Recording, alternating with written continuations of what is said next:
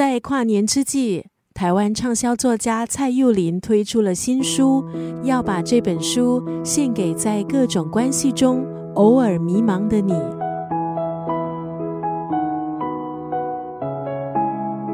如果蔡佑林之前的畅销书《不要在最好的年纪吃得随便，过得廉价》是要提醒我们把握当下，那么这本新书在最好的年纪过得从容而不妥协，应该是希望借由其他人的各种关系，看见自己的更多可能。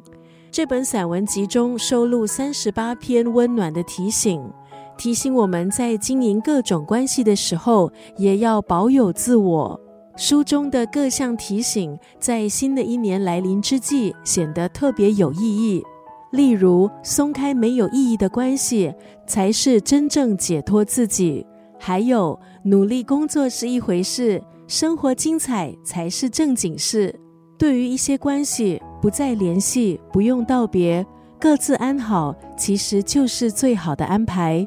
今天在九六三作家语录，丽就要分享这本散文集《在最好的年纪过得从容而不迫》当中的这段文字。留一点时间给自己喘口气，别追得太紧。有时付出太多，反而容易被视为理所当然。从每一段关系，我们都会学到一些。这本散文集带领读者直面人际关系的四个不同阶段。这个世界很现实，这个世界有时很冷漠。可是，在新的一年，我们还是要告诉自己，努力生活，用温柔而坚定的力量来面对生活给予我们的种种挑战。留一点时间给自己喘口气，别追得太紧。有时付出太多，反而容易被视为理所当然。